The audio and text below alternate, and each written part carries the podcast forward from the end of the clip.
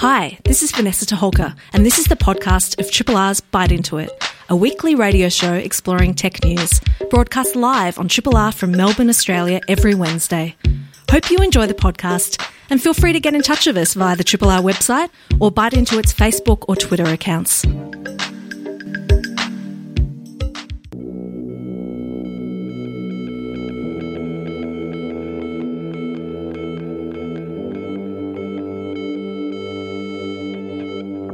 This computer has a vast memory capacity. This is not a computer simulation. Most unusual. Are we ready to release our new software? Yes, sir. As requested, it's full of bugs, which means people will be forced to upgrade for years. Outstanding. Good. You've covered all the bases.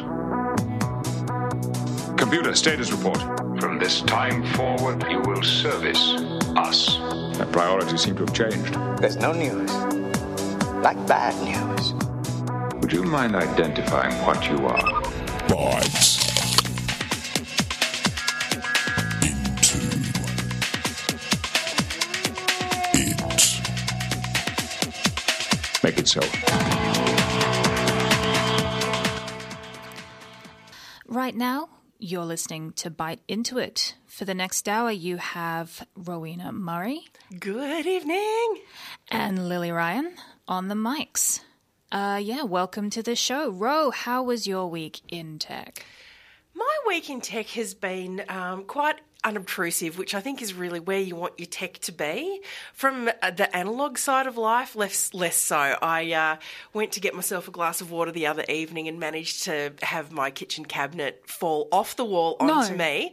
So now the only glassware I have left is what was in my dishwasher at the time. So if anyone is donating champagne and wine glasses, I'm your gal. Oh no. oh, that's awful. So the analog world has let me down, but the tech world's been good. How has your tech world been? Yeah, well, my tech uh, my tech week has not been too bad so far. Uh, generally, yeah, nothing of the sort that uh, you've described. fortunately, It was just really messy. yeah. Oh, that's yeah, that's no good. Um, no, but I am as a you know as an Apple user, kind of looking forward to seeing when a lot of these fancy updates from WWDC the other week drop for for me and for all of the other users of iPhones and Macs and and so on because yeah, some of those things sounded really good. yeah, some, a lot of them did. Um, very few attracted the ridicule um, of the old uh, VR specs. But you know, Oh, but there there seem to be some really practical things in there. Some of the things that, um, like, they have created a reminders a part of the reminder thing that's a groceries list, which is something that I have had for a really long time, and I expect many users have. But they're actually making it a proper feature now, which is great. Oh, that's Um, cool. Now I don't have to do weird workarounds to get my groceries list happening. Just stuff like that, you know. yeah, I'm looking forward to that happening. yep, I'm all here for it. And look, we all we all love something to bag out when they do one of those big showcases. If there wasn't something to make comedy out of, what what would we have? Yeah, well, I mean, one of the things that we that we do have at least for you tonight um, Yes. is a couple of different interviews on a range of subjects, which I'm really looking forward to getting into. Um, first off, we're going to hear from Associate Professor Adrian Dyer from Monash University about a fascinating new study that tracks the flowering patterns of Japanese cherry blossoms through their digital footprints, and what that might mean for pollinator behavior and how we might understand it around the world, which I think is going to be super cool to find find more out about. After that, game developer Michelle Chen is going to join us to talk about the mini Melbourne game development workshops that she's running at the Immigration Museum this week, where participants have the chance to become a part of a new video game that celebrates Melbourne's cultural diversity. So, really looking forward to that interview as well. But first, we have a bit of news from the week. and I'm excited for you to dive into this first one because I read about it after the fact, but you watched it unfold. Yeah, um, this is the uh, the Reddit um, going dark, the red dark uh, happening that has occurred over the last while. I think it's probably still actually going on. It was intended to be for two days, but um, some are taking it longer. So, in protest at changes to Reddit's API application programming interface costs, um, because Reddit has decided they are going to start charging third party software developers more to use these things, which means that a lot of the third party apps that people use for Reddit that are usually significantly better than Reddit's own apps are no longer going to be financially viable to operate. Um, this is, yeah, this is something that has happened. We reported about it last week, and Reddit is this this decision has made it made it very unpopular. Oh, hasn't it? Oh, yes. and so, um, for the last while, um, the last couple of days, um, there have been a lot of subreddits and other communities that have pledged to go dark, by which they mean typically to set the community to private so that it's not accessible by people who are not already part of that community. That means it's not going to show up in search results as easily. You know, that kind of information is not, just not going to be there. Um, and so that's been going on. I've been watching this occur. There have been a couple of different dashboards people have been building to check the status of all of these Mm, okay. public yep. private settings and just watching them all together. Honestly, it was just this really heartwarming feeling of solidarity um, to see which ones were there and which ones weren't. Um, My heart. Yeah, it got up to like more than 90% of the subreddits who had pledged to do that um, did do that. And it was just magnificent to watch. Um, but there was uh, during this time an AMA and Ask Me Anything with, with Reddit's CEO, um, co founder and CEO Steve Huffman, um, who had decided to run an AMA about the changes to the pricing that was so controversial. It did not go well. No, no, particularly because he chose to put the boot into some specific and beloved, you know, app developers like the guys behind Apollo and that kind of stuff. And it's like, no, don't don't go after the nice guys. Yeah, uh, it feels it feels like a bit of a failure to read the room in some ways. Um, uh, yeah, the so Huffman was talking about how some of these apps were not using the API very efficiently. That if they refactored their applications to use it more efficiently, maybe it would be less expensive for them. Defending the pricing changes as being very reasonable, and you know, just generally not really responding to the concerns that the community is showing. Uh, which which is certainly a stance to take. It's not the first time that the Reddit communities have banded together to have a mass action to change something about the platform that they that they are not in favor of. And uh, this certainly seems to have been something that I think will continue to play out in the days to come. Yeah. And I'm going to keep an eye on. Oh, absolutely. And I think anyone who's a regular Reddit user will be as as well. You know, it's a um, beloved, if slightly messy, sometimes part of the internet, and um, these are these are big changes. So, so yeah, it's going to be interesting. And uh, speaking of big changes on beloved platforms, are they beloved? Um, Netflix, uh, which we've covered a couple of times, has been cracking down on password sharing.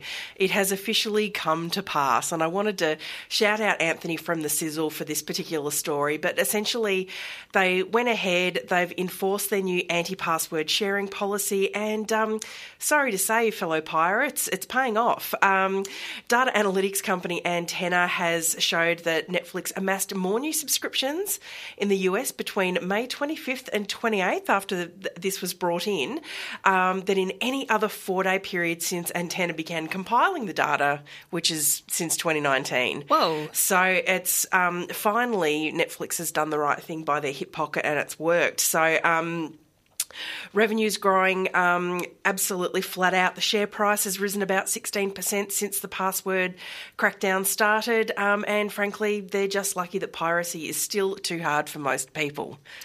That's VPN. That's really wild. Um, this is, I think, an interesting move to make in the current, you know, economic environment where a lot of people are looking at cutting back on subscriptions like this. So I wasn't expecting this data to be borne out um, Me the way neither. it is. It's really surprising. I me. thought people would be grimly determined and almost make sport out of it, like, oh, I'm going to figure out all the ways around this, da da da.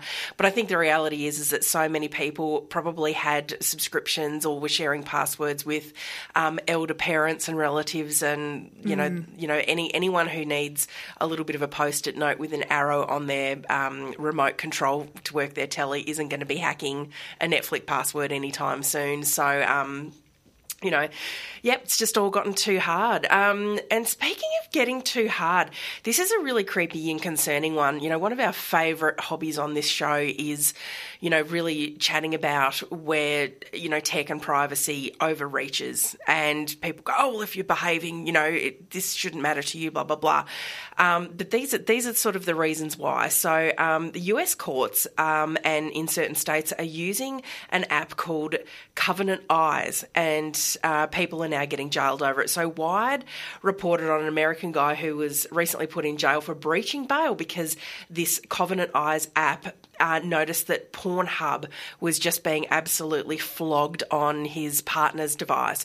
So, um, as part of his, uh, he was already out on um, on bail or on parole or whatever. Oh, that's right, it was on bail, and um, the app gets installed as part of like a court order, kind of like how you have a breathalyzer on your car or a ankle monitor sort of thing. Um, so it was put on his his wife, his two kids, and his mum's devices. And uh, long story short, the app monitors network activity, captures everything visible on the screen, takes at least one screenshot a minute, and just captures anything it thinks is useful. It's basically grabbed this guy because he's not supposed to be um, using electronic devices because it was Pornhub, thrown him in jail, said it was a breach of bail. It was on his wife's device. It wasn't an active account, and it was an automatically updating in the background app that has slung someone in jail. Wow. So this is just one of those examples of a monumental overreach. Um, and you know, Covenant Eyes themselves actually ban the use of its own app in a premeditated legal setting, but at least five US states are actually using it in that way. So they're overruling the app's own, you know, smart use guidelines. Um, so yeah, really, really disappointing law enforcement moment, um, and just another example of why you know we're never going to let up on the good fight of examining, you know, when tech does overreach with privacy. It's just bad news bear. Yeah, there have been some other privacy related issues that have been going on um, in Australia. Um, I read yesterday that there is. Uh, listeners may have heard there was a hacking group that stole about four terabytes of data from Australian law firm HWL Ebsworth in April this year. And that included info about employees, credit card info, things like that.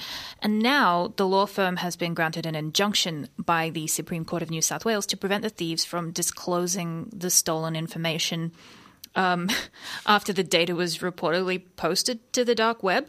Um, which, you know, the interesting part of this is that it has the side effect, quote unquote, side effect of preventing the media from reporting on the details that are in that data, which is most likely the main reason for the injunction, um, because uh, stealing's already illegal.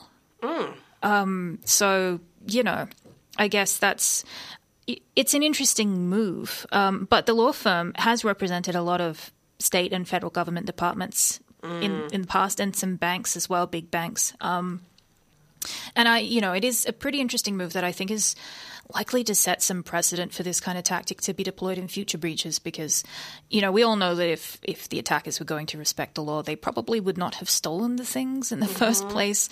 Um, and so, you know, using the law as a mechanism against this is perhaps not the most effective way, but it is super interesting that that, that media um, effect is going to come into force. So I think this is going to have some, you know, far-reaching ramifications in the scene we're currently in with data breaches. Oh, most definitely. Um, you know, probably is time for some more creative approaches, but let's see how it rolls out. You know? Yeah. Um, one other thing that's been rolling out This is the best one. is uh, the hottest new Game Boy Color app of 2023. McDonald's has released a game for mobile desktop and Game Boy Color. It's called Grimace's Birthday, and uh, it's about the you know the fuzzy purple blob guy. I've never figured out what he's supposed to be. Um, if, if Who knows? um, Don't you know. examine it too closely. anyway, apparently, apparently he's turning fifty-two, um, and God, so. The way that that uh, is being celebrated is a side scroller where he rides a skateboard, which seems inadvisable, but you know, go for it, I guess. Hey, if Tony Hawk can still do it, so can Grimace. All right, yeah, you know what? You're right. You're totally right. so, side scroller, you uh, you know, ride a skateboard, pick up his friends, uh, help him do that kind of thing. Apparently, it is supported for the Game Boy Color, um, among other things. Uh, but yeah, it's super cool. Although I do also think that they are chasing, like McDonald's is chasing KFC a little bit there because KFC's already done the video game thing. I mean, Macca's has, but more recently, KFC had, like in 2019, I Love You, Colonel Sanders, which was a dating simulator. And um, that one was incredibly playable, gotta say. Um, I'm not sure how well Grimace's birthday is going to stack up to the the very intense storyline in that, but I guess we'll find out. Yeah, we'll have to give it a rip and uh, report next time where Triple R on FM, digital, online, and via the app. Thanks so much for being here. It means a lot. Right now in studio, we have Associate Professor Adrian Dyer from Monash University to talk about his research into cherry blossoms and how we can use social media and AI to track those patterns and what that tells us about climate change and pollinating behavior. Um, this is a fascinating topic. Welcome to the studio. Thank you for having me in. Yeah, um, I'm really keen to understand more about um, where this topic came from because it's such a nuanced one. There's a lot to unpack in here, and it feels like there's quite a bit that we could learn from the study. But what was the what was the main um, thrust of the research? What did you intend to gather? Yeah, the generation of the ideas goes back to a, a meeting I attended in Oslo, in uh, Norway, uh, about ten years ago. And a report had come out of the uh, United Nations FAO, Food and Agriculture Organization, about the, uh, the potential problems of climate change and pollination systems. So pollination, we now know, feeds about provides about one third of the food we eat, uh, and is worth in excess of a, a couple hundred uh, billion euro or US US dollars a year. And the United Nations had commissioned a report to go, well, what might happen with climate change? And everyone looked around and went, yeah, we're not actually very sure. and so then around the world, but at Monash University in Australia, there's several groups have been trying to get a picture, a uh, bit of a pun there on the words, uh, a picture of how we might understand our environment. And one of the ideas we came up with was, well, there's a huge amount of public interest in these issues. Can we recruit incidental citizen scientists who upload lots of images so we can simultaneously see how flowering events occur across the nation?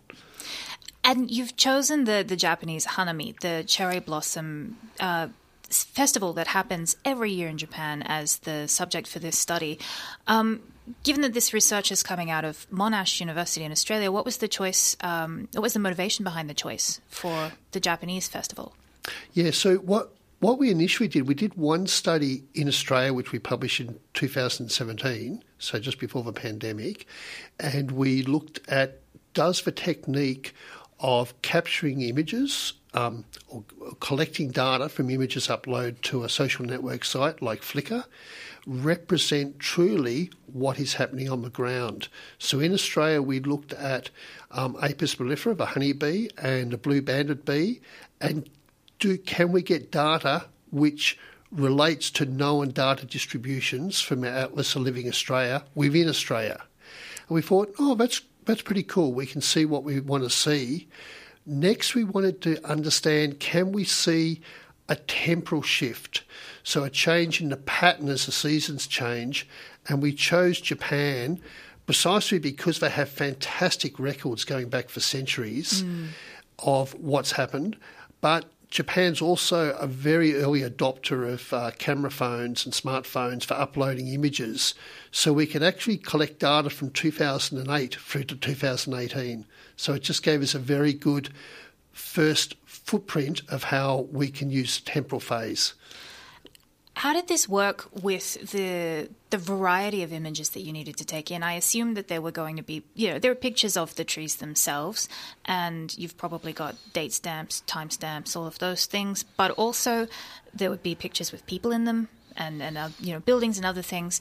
How do you differentiate? Um, between the images that are going to be useful for your research and the images that aren't when you have such a large data set to look at?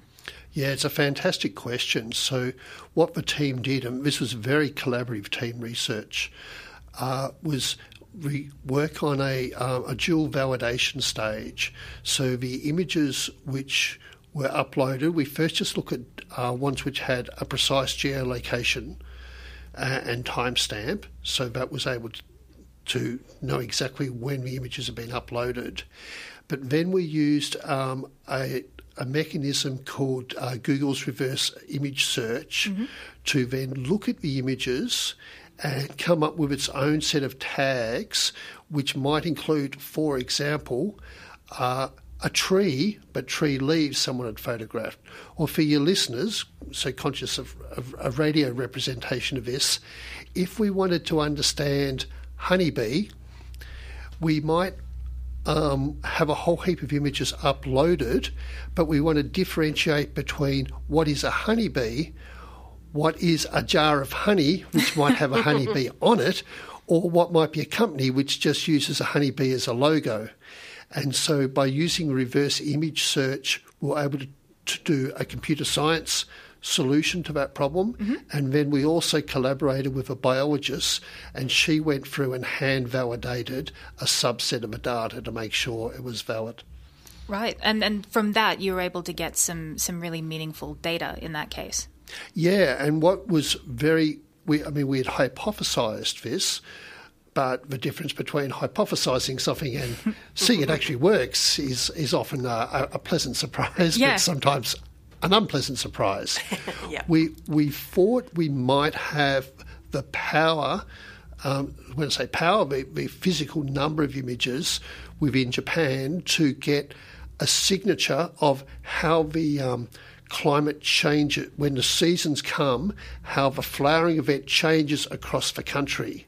And what we actually saw when we constructed a, a, a nice video representation of this was indeed you can see the event of the season arriving and shifting from south to north up through the country as, as summer's approaching. Oh, amazing. And yeah, that was really exciting. And the very pleasing thing was we could then, because Japan keeps fantastic records, uh, this is such a popular event in Japan, we could cross validate that to actually field data of what the Tourism Bureau had collected and then historic records going back for centuries. Oh, that's incredible. And just to be able to match those together as well. Yes, so that was a, a, just a fantastic proof of concept for us that, wow, we can use this computer science technique to really understand the phenomenon. And now, and this is where it's fantastic to come and talk and share our finding, we're hoping that people will be able to use this in different ways around, for example, Australia, but around the world to uh, to see how climate change is affecting our pollination systems. And you talk about um, shifts in the data over time. Um, there are probably going to be more likely people posting pictures of flowering cherry blossom trees during cherry blossom flowering season. And I'm wondering how you controlled for the lack of presence of pictures of trees of that nature at other points in time or people uploading those things to Flickr unseasonally. And when you're looking for shifts in that data, realizing that you're probably expecting to see some sort of change with the climate situation also changing. How do you ensure that you know you've got that kind of control um, to look at images of trees outside of season? Were there many of those in the data set? Uh, yeah, it's actually a beautiful question. It's multiple facets, so excuse for long answer. It's all good. Uh, uh, uh, so one of the pleasant things, or in, very interesting things we observed was we saw we saw a main peak of when the season arrived, when the warm season arrived, and there were heaps more images uploaded. But we saw a secondary peak very late in the year, so in November, and we thought, hmm, this is strange. But we went for a hand validation stage of, yeah, there really are cherry cherry blossom flowers. Mm-hmm. And then when we looked, there was actually some media reporting on this in Japan huh. in the, the late in around 2017, 2018 that, oh, this is a bit unusual. This is a bit not what we expected. It's out of season. So our research technique had had the power to pick up this phenomenon which people had observed on the ground. Oh, that's incredible. So, uh, but the second part of your question, as I understood it, is yes, so out of season, um, you might have people taking photographs of, for example, a cherry blossom tree leaves because you know celebrating how the uh, the leaves go go a beautiful orange colour time of year is another uh, phenomenon which people are interested in, Mhm. but how they tag the photographs might come up as a cherry blossom flower. Mm. Uh, that was solved by the the uh, reverse image search validation process I mentioned earlier, and also by hand um, validating a subset of the images to make sure they are corresponded. Yeah, that makes sense. Um, you mentioned also that you're really hoping that this kind of technique that you've developed here can be applied to other kinds of um, tracking of data for different flora in different regions of the world. What are you hoping to use it for next, and what are you hoping other people will use it for too? Yeah, it's a good question. We're, we're still thinking about some of this. So, some of the conceptual framework we had developed was pre pandemic, and then we had this strange period where not a lot was happening. Weird. So we- it was just a bit weird. I think we hmm. all we're all familiar with that. Hmm. And so we've now gone ahead and published our findings, and we're starting to look at new horizons, how we can apply this in other situations. But again, we, we were very happy to develop the techniques, so very happy to share them with other groups and other countries because the issues of climate change and pollination we we all kind of own and we need to understand better. So there are many, many things to be done and we're just starting to map that. We we had this kind of delay because of the pandemic and we're we're now quite excited about what the future holds. Oh, that's very exciting. Yeah. Um, have you had any any response to your research from people in Japan? Uh, look, there's a little bit of, uh, I just noted a few people tweeting and a little bit of interest. I haven't had any direct um, correspondence about it yet, but I'm hoping to visit Japan later this year and. Uh, and, and, and maybe talk to a few people at that time. We, we have some good collaborations in Japan, and actually some of those connections. Again, I, I haven't physically been to Japan for since before Yeah. before the event. Mhm. Um, so yeah, we're hoping that will happen. Oh, that's marvelous. And is pink your favourite colour now? Uh, well, actually, purple's my favourite colour, but pink's one of my favourite colours. Probably a little bit lucky, particularly if people are hand selecting. Um, yeah, parameters, and uh, you know, I, I just think that the cherry blossom season. I was fortunate enough to travel to Japan during that season, and it's a completely magical time. So it's actually incredibly cool that such a flagship event is now participating in, um, you know, a potential pollination, you know, study model. It's really cool. Can I ask, did you did you take photographs and upload them to social network sites? Um, I'm old enough that um, all the photographs are printed out on Kodak paper in a in a box in my study. Oh, very cool. But I should I should scan them and upload them. That, that's very cool. You, you have no problem there with me because um, I, I trained as a as a uh, an analog film photographer and worked as a, a film Ah. photographer for many many years. I've embraced the digital world, but I love both. Oh, fantastic! Oh, fun. Love it. Um, I was interested to know also with another aspect of this study um, when when looking at the paper, it, it does mention that you make use of machine learning models in order to do this, and you mentioned some of the reverse image search stuff that you've done. Um, with the AI label attached to it, how do you find this being received in the midst of the current hype around everything to do with AI and that term? Has that caused any particular reactions to your work that you weren't expecting? No, I don't. We, we haven't experienced anything. Uh, if I use the word adverse or anything negative about that yet. um, look, the the field of AI, and you're quite right. There's a lot of hype, or a lot of new information all the time out there. We're keeping our eye on it, but we've had no adverse adverse findings at all. Or, Yeah. Oh no, that's, that's fine. I mean, adverse or, or positive as well. I know that anything sort of attached to it at the moment seems to just get a lot of attention, regardless of what it is. But also that this has a, a very different kind of application and a very immediate kind of concrete application to to solving some real problems. So this seems to be something um, that that hopefully will ultimately be of benefit. And as you mentioned, with other people being able to use the models, that should help uh, help all of us learn something new about the environment that we're in.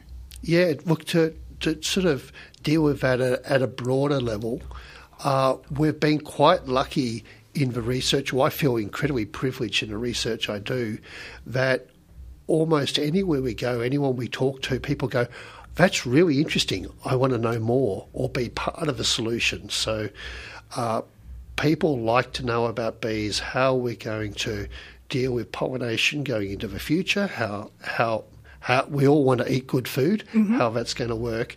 So nearly everyone's gone, wow, that's great, go forward, do more. and if people want to find out more about how to get this model, how to make use of the work that you've done, um, where should they be looking?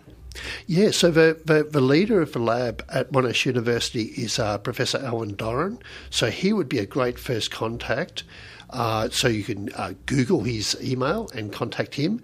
Um, I'm also available at Monash University. Uh, do you have the ability to put up a, an article? We can tweet. yeah, we can absolutely tweet. So we'll um, we'll do that after the show. Yeah. Yeah. Um, so we, we, we had an article in the conversation which also enables people to contact us. Or if there's very interested readers, they, there's links through to the original data and paper so they can read it. Fantastic. Oh, exciting. Well, thank you so much for joining us. Um, who, who, knew cherry blossoms just had so much bubbling away under the surface there? So, um, we've just been speaking with Associate Professor Adrian Dyer. This is a podcast from Triple R, an independent media organisation in Melbourne, Australia. To find out more about Triple R or to explore many more shows, podcasts, articles, videos, and interviews, head to the Triple R website at rrr.org.au. And in the studio with us now, we have Michelle Chen, who is a Taiwanese born PhD student at RMIT University, who is here to talk about the Mini Melbourne project, a co created video game um, where users are going to come in and make free, uh, attend this workshop to make skins to collaborate on a, a game that tells a story about our city. Welcome, Michelle. Thank you for having me. It's a real it's a real delight to have you in the studio. Um, Mini Melbourne is this is the program that's running. Um, I think it's tomorrow, isn't it, and Friday as well. Uh, no, it's no? June 29 and 30. June 29th and 30th. Yeah. That's a Thursday and a Friday, isn't it? It that, is, yes, at the Immigration yeah. Museum. That's okay. I've forgotten how time works. Don't mind me. Mm-hmm. So, June 29th and 30th. week already and it's yeah. only Wednesdays. Yeah. mm-hmm. I did note, though, there are free workshops that are mm-hmm. getting people to create skins for video games um, that help to, you know, celebrate some of the cultural diversity of the city. Mm-hmm. Um, all bar one of them, I think, is booked out now from what I saw on the website, which is very exciting. Um, but does mean that people do have a bit of a chance if they're inspired to, to sign up. Tell us a bit about the workshop and and what motivated you to create it. So I'm a game developer, game developer, and I'm also like an international student. So I'm pretty new. I'm well, I've been in Melbourne for like four years, but I still consider myself like pretty new to Melbourne. And one thing that I really liked about Melbourne is how diverse it is and all the different cultures. So this mini Melbourne, it'll be like a game that's a recreation of Melbourne. So there's the Immigration Museum, there's like Fed Square, Sea Life, and all that. Aww. And then we're trying to populate this little mini Melbourne with all the different participants. So so everybody who comes in, they get to create their little characters. Like they could customize hair color, eye color, skin color, like their names, and then they could. So they're dressed in this overalls, and they can kind of paint on it and like really make it their own. So it's like really customize how they want to look like. And when they get into the mini Melbourne, they get to meet other characters who are created by other participants. And they kind of like ask each other questions and then share their stories. And it's about like trying to find what we have in common with each other. Because, like, even though everybody comes from so many like diverse backgrounds, you find that there's a lot of things that you actually have in common. And that's kind of what we want to like celebrate.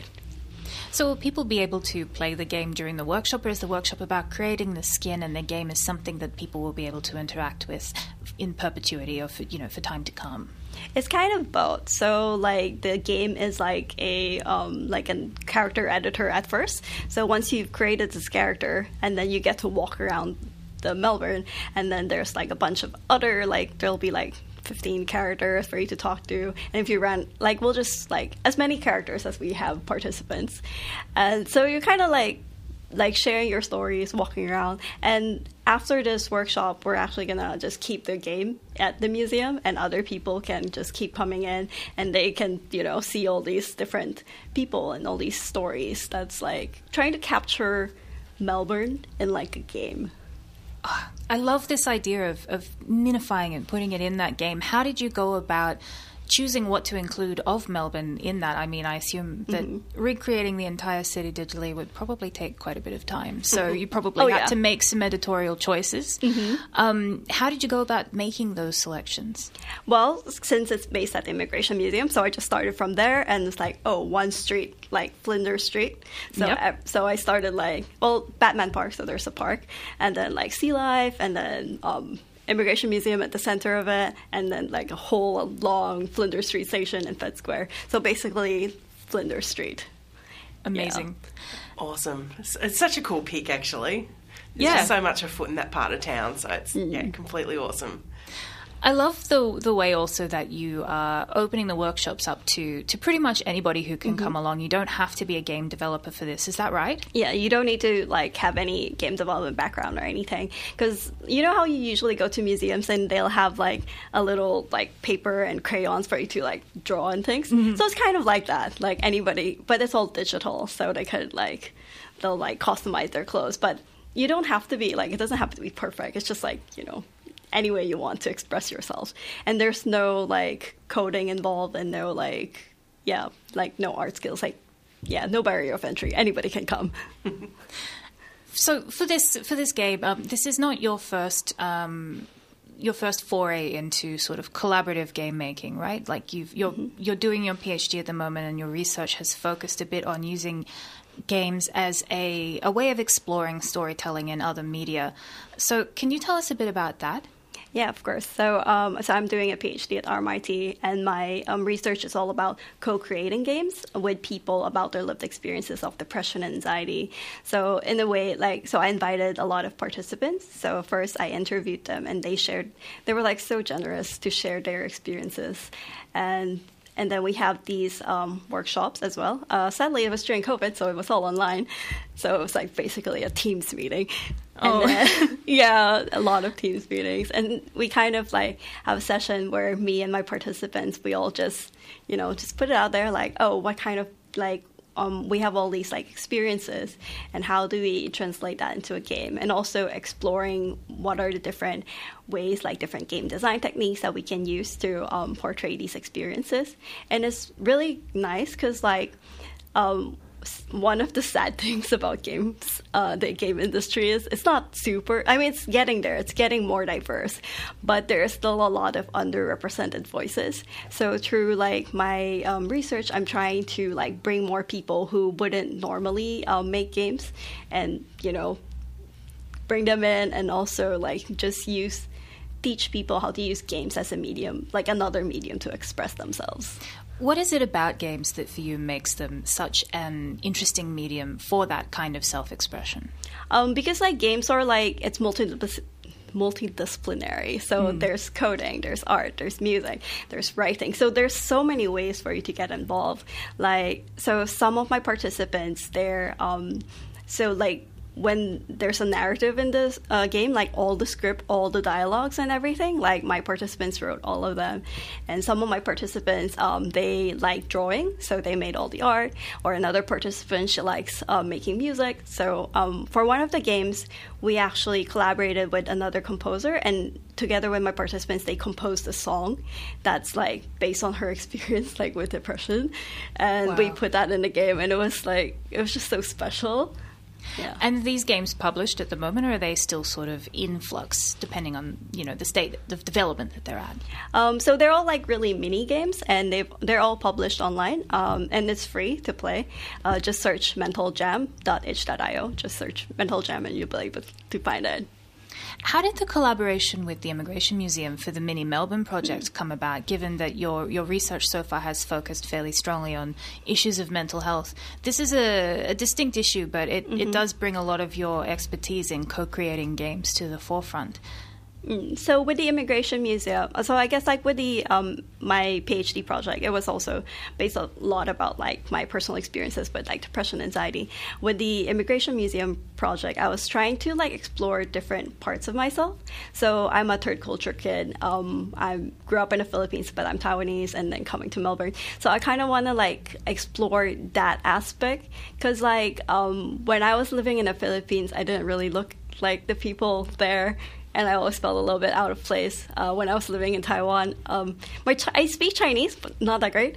Um, but weirdly enough, when I moved to Melbourne, I actually feel like more at home because like cool. when you're around people that are all so different and there's also a lot of people who look like me and talk like me so somehow i found that some in that diverse culture i felt like oh i'm not alone oh it's great that you've been able to partner with the Immigration mm. Museum to make this happen. Hopefully, this game will allow people to to find some of that expression for themselves. Are there any other avenues that you're interested in seeing, or games that you think should be out there to help, you know, make these kinds of experiences things that people see more of? I feel like there's definitely needs to be like there is a lot of diverse games now, but there definitely needs to have well funding for one to explore more like more like diverse storytelling but in order for like diverse people to be making games there needs to be funding and there needs to mm-hmm. be like it has to be a bit more inclusive or a bit like I guess lower the barrier of entry because mm-hmm. like people think that oh to make a game you need to um, have all these skills, but that's not true because like game making a game it's not just programming. You need writing you need art. So it's like you know there is actually a lot of ways to get into game development but a lot of people still think that it's like they need to be coding or something. So i guess like just trying to think about ways to make like game development a bit more accessible for people. Well, I really appreciate the way that you're doing this with the Mini Melbourne project mm. because it does feel like it is going to make it possible for a whole lot of new people to get exposure to making games and feel mm-hmm. like they can do it. Can you tell our listeners where they can go to find out more about the project and sign up for one of the last remaining spots at your yes. workshop? Oh, yes, definitely. So just go to the um, Museum Victoria Immigration Museum website to sign up. I think we have like three, six workshops happening over yeah. the two days. So, yeah. So there's still chances to get in, and it's free. love it, absolutely love it. We'll, we'll tweet that link out on awesome. our account after the show. Mm. So, oh, thank you so much. Um, excellent. So, we've just been talking to game developer Michelle Chen, who's all about Mini Melbourne and some very, very cool free workshops coming up on making skins. So, we'll tweet the details of that after the show. And- Triple R. Now, I've put in our little show notes here. The GeoGuessr guy is vengeful good. So, one of my favourite stories is the internet from the last week. Oh, it's so good. So, the GeoGuessr guy who goes by Rainbolt on um, Twitter as well as uh, TikTok, he's just this complete wizard. Give the man a photo and he will find the exact location on Google Maps for you. It's absolutely fantastic. Anyway, someone was skiting about finding the most perfect bagel in New York City and they weren't going to tell anywhere, anyone who the shop was, or anything about it, so that it was all to himself. Well, Rainbolt, the GeoGuessr guy, turned into a bit of vengeful good. I've got to read this tweet out. Yeah, go. I'm going to be vulnerable. I've spent 38 hours this week and 42 hours last week looking for a bagel on Google Maps. The bagel is in New York City. I have all possible bagels narrowed down. I will find this bagel and I will not give up. So everyone's like, what are you doing? Anyway, he's basically said, the dude is gatekeeping food. I want to make sure there's a 30 minute line if he ever wants to eat this bagel again. Anyway, he, he naturally, he found it, he's tweeted it, he's put it on TikTok and everything. Um, and he talked the bagel shop into naming it after him, the Rainbolt. So um, if the gatekeeper, the bagel, the original bagel gatekeeper ever wants to order it again, he has to ask for it by name. That is a wild ride. I mean, I know. What spending 38 hours doing that? That's that's some real vengeful good energy. That's incredible. I love it. I absolutely love it. Well, we are getting right to the tail end of the show. We were going to talk about a couple of events, but we're out of time, so we shan't. um, thank you so much to our guests this evening, Associate Professor Adrian Dyer and game developer Michelle Chen, who have both got some really cool projects afoot. Thank you, Lily, for doing the so much of the legwork tonight. Thank you, Ro, for doing all of the magic behind the panel. Oh, button, button. Uh, we also wanted to shout out our Talks producers, Adam Christou and Mel Fulton. They keep the world turning. Uh, we've got a new podcaster who will be announced soon, and we've been Byte Into It. We'll be back next Wednesday evening. In the meantime, stay tuned for the International Pop Underground with Anthony Carew. See you next time.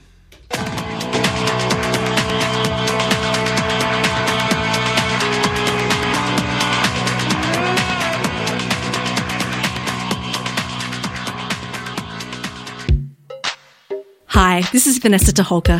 Thanks for listening to the podcast of Triple R's Byte Into It, a weekly radio show exploring tech news. Broadcast live on Triple R from Melbourne, Australia, every Wednesday. Hope you enjoy the podcast and feel free to get in touch with us via Triple R's website or Byte Into It's Twitter or Facebook accounts.